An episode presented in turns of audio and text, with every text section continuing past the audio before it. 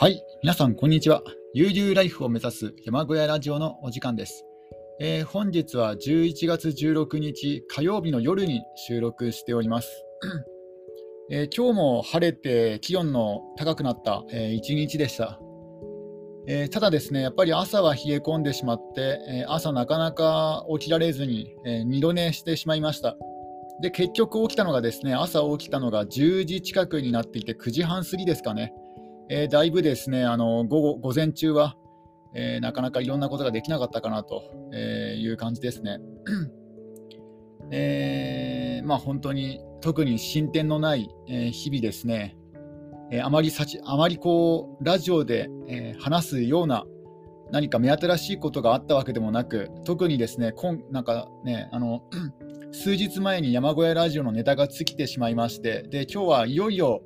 いよいよその中でもね、えーとネタがなくて、あの夕方から何を話そうかなとずっと考えていたんですけども、特にね、あの話す話題がなかったのなかったんですけども、とりあえずあの録音のスイッチを入れたという、まあ、そんな感じです。本当に全く何も決めずに、決めずに、しかも何も思いつかずに、えー録音のスイッチを押しました。えーせっかくですね、これまで積み上げてきて、でようやくあのこのラジオもですね、えー多くの方に聞いていただくことになったにもかかわらず、ね、このタイミングで何か、えーネタが尽きてしまったのが非常に残念ですね。あの本来であればね、今日はあの放送、えー録音しなくてもよかったのかもしれないですけども、まあ、あの 毎日の習慣習慣づけと、まあ、あとはですね、せっかくね、こう流れが、流れというか、えー流れというほどほどではないんですけども、せっかくこうね、あのいいリズムになってきたので、うん、ここで途切れさせてしまうのもちょっともったいないかなと思って、えっと、録音しております。えーえ本当にですね、今日何を話そうかなと、昨日とほとんど変わらないですね、内容的には。で、あの、えークラウドファンディングで、えー行った、えーサバゲキャンプ場作り、そのあのリターン用の印刷をですね、え割引チケットの印刷をお願いしたんですけども、今日届くかなと思ったんですけども、今日は届かなかったですね。うん。なんかあの、一工程終わるごとにメールが届くんですよね、あの印刷会社から。だから結構早く届くのかなと思いきや、なんだかんだ言って1週間ぐらいかかりそうですね。うんまあ、今はその同人誌のラッシュなんですよ。あのちょっと先月先週はデザフェスがあって、で今週末は、えーコミティアがあって、でまた年末にはですね、あのーコミケが、えー同人誌の祭典のコミケがですね、コミックマーケットが行われますので、今ちょうどこの、ね、年末暮れにかけて、えー同人誌印刷のラッシュが始まっているので、まあ、そういうこともあってちょっと印刷が遅れてるのかなと思います。まあとはいえ、自分はあのコミケには行ったことないんですよね。一度は行きたいなと思うんですけども、ただあの、テレビの特集とかで見ると、あのね、大人数の中でちょっとね、行くのはなんか気が引けちゃうんですよね。で、特になんか版権ものの同人誌で、ね、何か買いたいと、まあ行けばね、行けば買いたいと思うのかもしれないですけども、特になんか目当てのものとかもないし、うん。まあ今まで、えーコミケは一度も行ったことがないんですけども、ただその代わりあのデザフェスと、えーコミティアには何度か行ったことがありますね。どっちも楽しいですね。あのコミティアが、えー創作同人誌、まあ、要はオリジナルの同人誌限定の、えー即売会でで、デザフェスはですね、どちらかというと立体物ですかね、アクセサリーとかあのフィギュアとか、えーそういう立体物の、えーなんだろう、同人同人の、えー即売会って感じですかね。うん、だからどっちも楽しいんですよね。なんか見てるだけで、え創作意欲がかきたてられる感じなんですよ。特にあの同人誌の場合、コミティアの場合は冊子を取って、まあ、パラパラめくらないと中身が分かんないじゃないですか。あとはもう表紙だけで判断するとか。だけども、あのデザフェスの方は、本当にあの立体物でもうパッと見ただけでね、作品が何なのか、何を売ってるのかすぐ分かるので、なんかね、そういう意味では結構刺激になるなと。あの立体物、なんか行くとなぜか自分でも立体物を作ってみたくなるなと思うんですよね、思っちゃうんですよね。で、カラフルな作品も多かったりとか、あとはちょっとなんだろう、あのマニアックな作品とか、うん、あとはですね、もう本当になんかコアなファンがついている、ものとか、なんかあっと驚くようなね、ねあの一般大衆向けではないかもしれないけども、なんかすごいね、あのー今まで見たことがないような作品とかもあったりとか、すごい、うん、いい、いいね、あの感性を磨くのにはすごいいいんじゃないかなと思います。デザインセンスもね、あのすごいえー、高い人たちが集まってますね。うん。まあ行きた行きたいんですけども、まあ、やっぱり行くお金もないし、ね、グッズを購入するお金もないので、まあ、今今年は多分、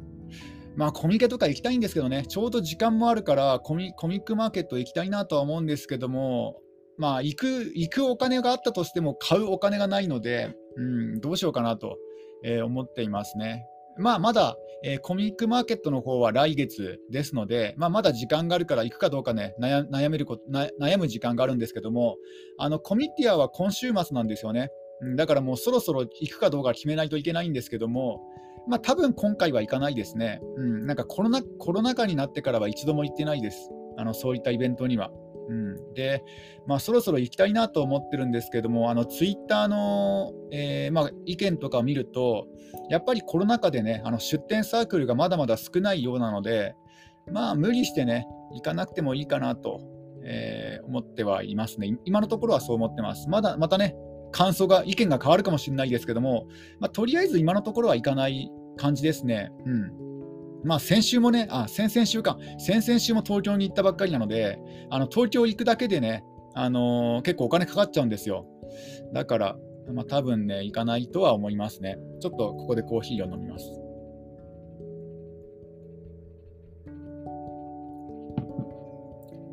やっぱりこういう山暮らし、山小屋暮らしをしていると、東京に行くのに交通費が結構かかってしまいますので、だからそれを考えると、ね、えーと、そういう、なんだろう、え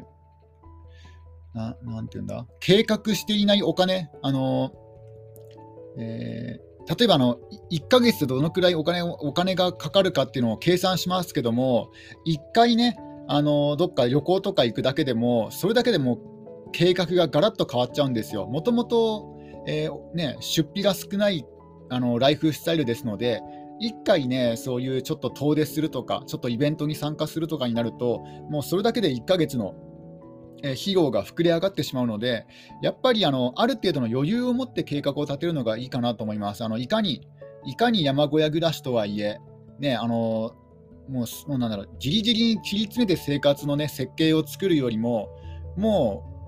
う1万円ぐらい余裕を持ってあの計画を立てた方がいいかなと思いますね。うん、それはもう本当に思います。いや、1万円でも少ないぐらいですよ。あのあの急な出費なんてね、結構ありますからね、特に車なんて持っちゃうと、あの車の修理費用って急にね、数万円単位、まあ、あるいはですね、あの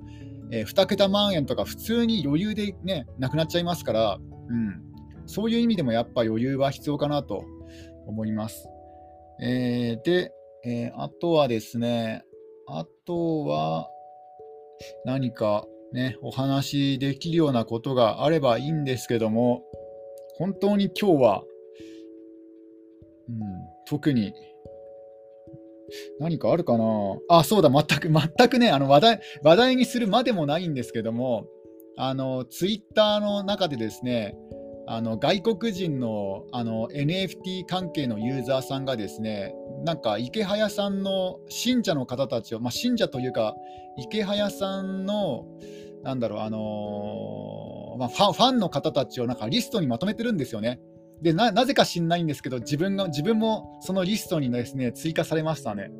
なんか、まあた、ただそれだけのことなんですけども、まあ、特に実実害は今のところないです。特になんだそういうあの詐欺メールが、ね、届くとかね、あのそういったなんかあの変な DM が来るとか、えー、そういったことはないです。ただ単純にあのリストにね、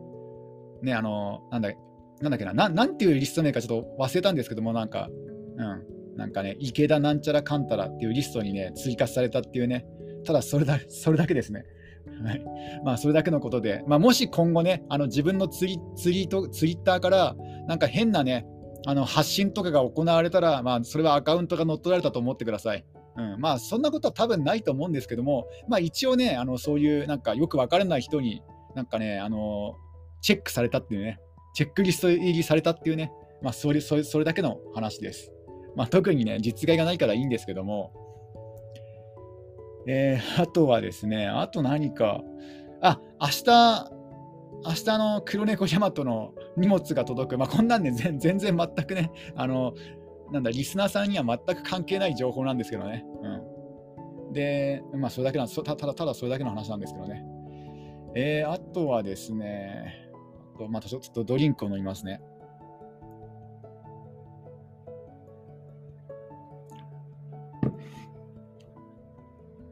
あ、あの、えっ、ー、と、千葉県の小屋暮らしの方たちの、えー、コラボ動画、まあ、全部じゃないんですけども、まあ、大体、大体見ましたね。あの見たというかあの、聞き流しなんですけども、いや、なんか、えー、皆さん、コミュニケーション能力が高いなと。というかあの、バーベキューができるという時点で、あのコミュ障ではないなってことが分かりましたね。いや、もう、ねえーと、小屋暮らしされている方はどちらかというとコミュニケーション人とのなんかそういうのが苦手な苦手なタイプなのかなと思いきやなんか全然そういうタイプではなくてなんかすごいねあのコミュニケーション能力高い人たちでなんか驚きましたね。うんいやああいうのを見てしまうとあ自分ってもしかしてこう人とのコラボって絶対無理なんじゃないかなとね思わされましたね。いやーね難しいな。特にバーベキューとかね、あの高度なコミュニケーション能力がないとできませんので、うん、あなんかすごいなと思いましたね。で、なおかつあの、千葉県ってやっぱり多いんですね、そういう、なんていうんですか、あのパーマカルチャー的な人たちが。うん、なんでね、千葉県に集まるのかが不思議なんですけども、やっぱりあの暖かくて、東京に近くてで、土地の値段が安いからかなとは思うんですけども、うん、なんかすごいね、集まってますよね。うん。やっぱ、パーマカルチャーライフは千葉千葉なのかなと、うん、思いますね。やっぱり暖かいっていうのが結構あると思います。あのまあ、海が近いっていうのもね、あの海も山もあるっていうのもいいんですけども、やっぱりなんだかんだ言って温暖な気候っていうのが一番強いのかなと思いますね。自分が住んでいるのが群馬県の、標高650メートルの山のふもとなんですけども、あの逆にですね夏はいいんですよ。夏はですね、あの夜でもあの毛布と掛け布団かけて寝ましたから、今年ほとんど。でも、その代わり、冬が最悪ですね。まあ、最悪とまではいかないですけども、まあ、冬が寒いです。まあ、特に断熱材のない断熱材のほとんど入っていない山小屋ですので、えなんていうんですかね、あのもう底冷え、芯から冷えるって感じですかね、体が芯から冷える、もう本当に、まあ、灯油ファンヒーターのおかげでなんとかなってて、今今もね、あの灯油ファンヒーターもずっとつけてるんですけど、まあ、今のところ灯油の値段はそのガソリンとか他のね、あのー、なんだ、他の油に比べれば安いからまだいいんですけど、うん。まあ、でもそれでも結構なんだかんだ言って、あの冬場は暖房代かかっちゃってますよね。うん。いやだから温暖な地域いいなと。あのままず車のスタッドレスタイヤが必要ないじゃないですか。あのタイヤ交換も必要ないし。だから、なんだかんだ言ってね、あのそういうのはいいなと思いますね。えー、自分の住んでいる山間部、そろそろ、まあ、そろそろでもないですけど、まあ、来月ぐらいになったらね、あのタイヤ交換、冬用タイヤに交換した方がいいとは思うんですけども、その冬用冬用タイヤを購入するお金もちょっと厳しいんですよね。だからどうしようかなと、今年はあの雪が積もらない方にかけて、タイヤ交換せずに過ごそうかなともちょっと考えてるんですよ。うん、あの買い物は、えー、雪が積もっていない時にも買いだめして、でね、あの雪が溶けるまで我慢しようとか、えー、そういうふうにしようかなとも思ってるんですよね。えー、あの今度買うのは、えー、スタッドレスタイヤではなくてあのオールシーズンタイヤにしようとしようと思うんですよ。1年間ずっと履き続ける履き続けられるタイヤ。でそうなるとあの今今履いているタイヤが夏用タイヤですので、だからオールシーズンタイヤに履き替えてしまったら、もう夏用タイヤを履くタイミングっていうのがほとんどなくなっちゃうんですよね。うん、だからそういうことを考えると、今履いてるタイヤを履き潰してから、えー、オールシーズンタイヤに履き替えたいんですよね。えー、なのなので、今年の冬、ちょっと頑張ってみようかなと、まあ、ちょっと無謀かもしれないですけどね、今年はなんかラニラニーニャ現象で、えー、雪が多く積もるというふうに予測が出てますので、ちょっと無謀かもしれないんですが、まあ、ノーマルタイヤプラス、まあ、チェーンでも買おうかなと。チェーンって多分あれですもんね、あのノーマルタイヤにつけられるのられるとも思うの思うので、まあ、ちょっとこれもあのちょっと検索して、えー、調べようと思うんですけど、もしあのタイヤ用のチェーンが夏用タイヤにも使えるのであったら、もうその方法でいこうかなと、もう雪が降った時だけチェーンをつけて、まあ普段は夏用タイヤで頑張るっていう、そのね、そんな感じでいこうと思います。あの去年が雪がすごい少なかったんですよ、ほとんどね、あのノーマルタイヤでも過ごせたぐらい、えー、少なかったので、だからちょっと今年もね、まあ、ただあの、雪が少ないといっても、あのー山間部に住んでいるのであの峠道を通るんですよね。だから峠道を通るとき、峠には雪があったりするんですよ。あのなんだ、えー、人が住んでいる市街地には雪がなくても、そのそこに行くまでの通り通り道ですね峠の通り道、峠道には雪があったりしますので、だからそういうのがちょっと怖いんですよね。うん、だから冬場はなかなかそういう峠道、まあ、近道は使わずに、えー、まあ、ちょっと時間はかかるかもしれないですけども、まあ、なるべくこう雪が積もりにくい、ま、日当たりのいい、ね、そういう道を通ってあの出かけようかなと思います。ああとですね、あの今乗っているのがあのハイゼットデッキ版になるんですけども、もう15年前のハイゼットデッキ版で、でもあのエンジンも20万キロでだいぶ古いんですが、えー、おそらくですねあのガソリン満タンで、えー、400キロ走ると思います。あの今、もうなんだあのガソリンメーター、最後のなんだ一筋、最後のなんですかね、あのメーターの一番最後の最後のところにな来てるんですけども、それであの370キロぐらいまで行ってますので、だからあのガソリン満タンに入れれば、あのおそらく400キロ走れると思いますね。もともとのガソリンめガソリンのその容量がね、ガソリンタンクの容量が何リットルか分かんないんですけども、あ、ちょっと今調べちゃおうかな。ハイゼットデッキ版の、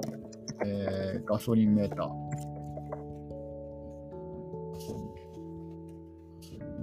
ソリンメーターじゃないや、ガソリン容量、ガソリンタンクの容量。えー、ハイゼットデッキ版40リットルですね。あ、ってことはリッター10キロか。あ、全然悪いですね。だいぶ悪いな。リッター10キロってことですか。えー、っと、昔のね、燃料タンクでも40キロ、40なのかな。えー、15年前、どのくらいなんだろう。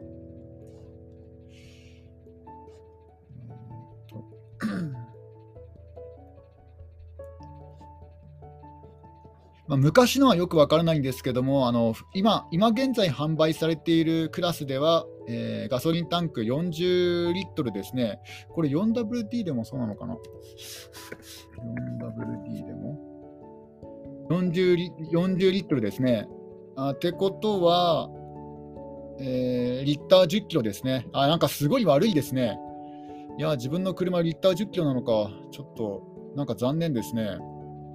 下手したら前乗っていたミニバンの方がリッター良かったかもしれないですね。燃費良かったかもしれないです。いや、リッター10キロ、ちょっと思った以上に悪いですね。せめてリッター12とか、あるいはもっといくかなと思ってたんですけども、かなり悪い方なんじゃないかなと思います。うん。あの、今のね、今のミニバンの方が走りますもんね、それ考えたら。あちょっとそこは痛いかなと。燃費に関してはちょっと痛いですね。まあ、今、ガソリンも、ね、値段が上がってますので、あちょっともうちょっとよか良いかなと思ったんですけども、まあでも、しょうがないですね、もう古い車なので、うん、もう20万キロ走ってるので、えー、まあ、まあ、まあ、しょうがないかな。うん、でまだね、新型コロナも落ち着落ち落ち着きつつはありますけども、まあ、これからその車を使ってね、えーと、たくさんドライブ旅行に出かけようっていう計画は今のところありませんので、まあ、燃費悪くてもしょうがないかな、まあ、日々の買い物で使いますけども、うん、まあ許容、なんとか許容範囲ですかね。うん。ちょっとコーヒーを飲みますね。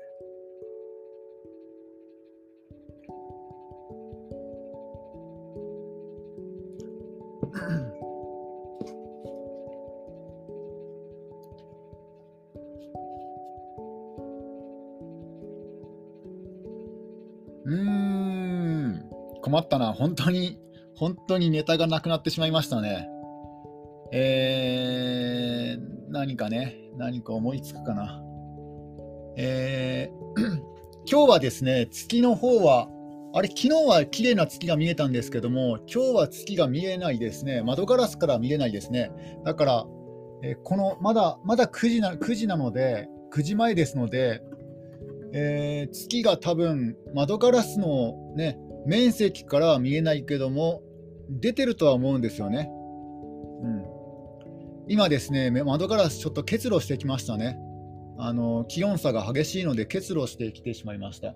だから今晩も今晩もまた、ね、冷えるんじゃないかなと。あ水道はまだ凍結してないですね。うん、それは良かったです。ありがたいですね。鶏の防寒対策もそろそろ、ね、した方がいいのかもしれないですね。うん、ちょっと、あのー、一応、風よけはしてますけども、うん、ちょっとそれでもなんか寒いかもしれないので、できるだけ隙間をなくして、うん、暖かくさせてあげようかなと。うん、あの鶏が鶏小屋に戻んないんですよね、鶏小屋っていうか、その、うん、あの鶏放牧場の中には戻るんですけども、あの去年は鶏小屋の中で寝た寝たんですよ。今は鶏小屋の外にある、えー、泊まり木で、自分が作ったで、新たに作った泊まり木で寝てるんですよね。なんか鶏って高いところがね、この好んでるんですよね。高いところにあると泊まり木で寝寝てるんですよね。うん。あの鶏小屋はちょっと低いんですよ。180センチないですね、高さが。一番高いところでも180なくて、えー、自分がちょっとしゃがみますので、まあ、せいぜい150その鶏が立つ高さを入れて、えー、鶏が、うん、入るところは150センチぐらいなんじゃないかなと思います。うん、であとはこう3歩を囲まれてますからね、鶏小屋の3歩を囲まれてるので、多分あの 卵を産むのはそこなんですよ。卵を産むのにはいいかもしれないですけども、なんか鶏ってなんかそういう囲まれた空間ではなんか眠、ね、なかなかなんか眠りたくな眠りたがらないんですよね。やっぱりあの、えー、敵からね逃げられるようなところがところを好むのかもしれないですけども、やっぱり泊まり木で、あのー、えー、木の枝とかね、あるいは角材の上とかで寝寝たくなるんですよね。だから その角材を渡してそこで、え今は寝てるんですけども、うん、でそこをですね、えー、シルバーシートとか、あとは、えー、ビニールシートで囲ってるんですよ。だから風がですね、まあ、まあ隙間からちょっと風が入ったりもしますので、そういう隙間を埋めてあげたりとかはしようかなと、今後。ただ、そのぐらいしかできないかな。うん、鶏小屋に戻ってくれればねい、いろいろやり方もあるんですよね。あの藁を新しいものに変えて、藁の量を増やすとか、えーね、目張りするとかね、そういうことをいろいろね、できるんですけども、鶏があの泊まり木で寝てる以上、まあ、せいぜい、ね、隙間をシートで埋めてあげるぐらいしかできないかなと思います。えー、あとはですね、えー、何かあるかな。ちょっとまたコーヒーを飲みますね。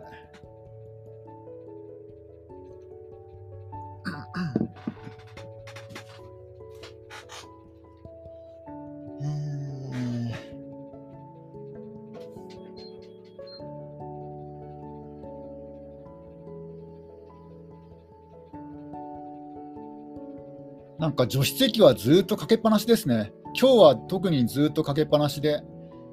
やっぱり冬場でもなぜか知らないんですけども湿気が抜けないですね。湿度が高い状態が来てます。まあ、ひょっとしたら灯油ファンヒーターをずっとつけてるつけてるからかもしれないんですけども、いやそれにしてもこの湿気に一年中悩まされることになるとは思わなかったですね。うん、やっぱり基礎を高くするっていうのがすごい大事になるんじゃないかなと小屋作りの点ではえー、基礎を高くする、あるいはあのベタ基礎ですよね、あのコンクリートのベタ薄あのコンクリート打ちをするかですかね。えー、あとは、まあ、あとはやっぱりあの靴が汚れてしまいますので、できればあの自分が歩く範囲、そのえー、車に乗り込むまでの動線はあのベタ基礎にしたいですね。あのコンクリート打ち打ちしたいな、いずれはコンクリート打ちしたいなと思ってます。あの毎回靴の中であのえー、靴をあ毎回車の中で靴を履き替えてるんですよ。それがもうなんかめんどくさくね感じちゃうんですよね。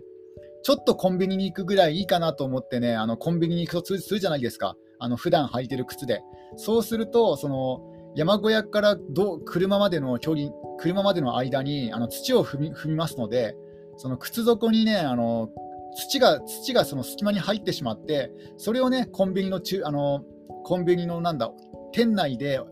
なんかあの泥が点々と落ちてるとかね、そういうことがありましたので、やっぱり靴は履き替えなくちゃいけないかなと思ってます。うん、それが非常に面倒なので、えー、コンクリート打ち、いずれはしたいなと思ってます。てか、もうね、してもいいのかもしれないですけどね。うん。まあ、結構それをですね、早急にやりたいかなと思ってますね。うん、まあ、あの全面的にコンクリート打たなくても、あの自分が歩く範囲、まあ、せいぜいね、せいぜい歩く範囲なんてそんなたかが知れてますので、幅だってね、そんなに歩幅、歩幅っていうか、このなんだ、うん、作っちゃえばいいし、あそれこそあれですもんね、あのコンクリートブロック、まあ、コンクリートブロックを普通に買ってきてね、それを並べるだけでもいいのかもしれないですね。あのガーデニング用のタイルとか。うん、あ今度そうしてみようかな。あのガーデニング用のタイルかなんか買ってきて、それをなんかこう道になるようにね、普通に並べておこうかなと。そうすれば、多分だいぶね、えー、靴が汚れなくても済むのかもしれないですね。せっかくあのハイゼットデッキ版、あの荷台がある、えー、車を買いましたので、そこになんかね、園芸用のブロック、ね、普通に乗りますから、うん、今度買いに行こうかなと思います。ちょっとまたコーヒーを飲みます。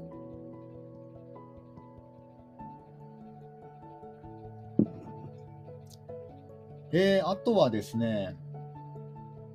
まあ、最近ね、最近山小屋ブログを書いていないので、更新していないので、そろそろ新しい山小屋ブログを書かなくちゃいけないなと思います。まあ今日はちょっともう時間が9時、夜の9時回ってますの、まあ回ってはないか、夜の9時ですので、まあおそらく早ければ明日、えブログを更新しようかなと思います。で、あとは、で、明日ね、あの黒猫ヤマトの宅配便が届いて、まあ、一応あの、宅配ボックスに届くようにはね、してあるんですけども、その宅配ボックスが微妙微妙な大きさなんですよね。あの小さくはないんですけども、そんなに大きくもなく、だから微妙に入らない荷物があったりとかするので、ね、だから、えー、入ってくれればいいんですけども、入らなかった場合、ちょっとね、ヤマトのヤマト運輸さんに迷惑をかけてしまうなと思います。えー、まあ、明日は特にね、え出かける予定もなく、まあ、本当は髪の毛をそろそろ切りたいんですけども、まあ、でも髪の毛を切るためだけにね、ガソリン代使うのも非常にもったいないから、まあ、何かね、買い物、買い物というか何かのついでにあの髪の毛切りに行こうかなと思います。ちょっと髪の毛が伸びてきましたね。えー、まあそのぐらいかな。本当になんか今日はね、自分の、自分語りというかね、無理やりなんかネタを作ってるって感じですね。本当になんか申し訳ないですね。あんまりこう、ね、ラジオっぽくないラジオになってしまいましたね。えー、あとはですね、えー、やっぱり山小屋で飲むコーヒーは美味しいですね。うん。やっぱり山小屋といえばコーヒーですかね。まあ、とはいえ、自分はあのアルコールが飲めないので、ひょっとしたらアルコールが好きな人には、こういうね、山小屋で飲むお酒は、格別の味がするのかもしれないですけども、でね、窓からは星が、本来であれば見えると思います。あの自分は今、あの窓閉め切って、で、結露してるので、窓ガラスが結露してしまってるから、ま、ま、あの星空が全く見えないんですけども、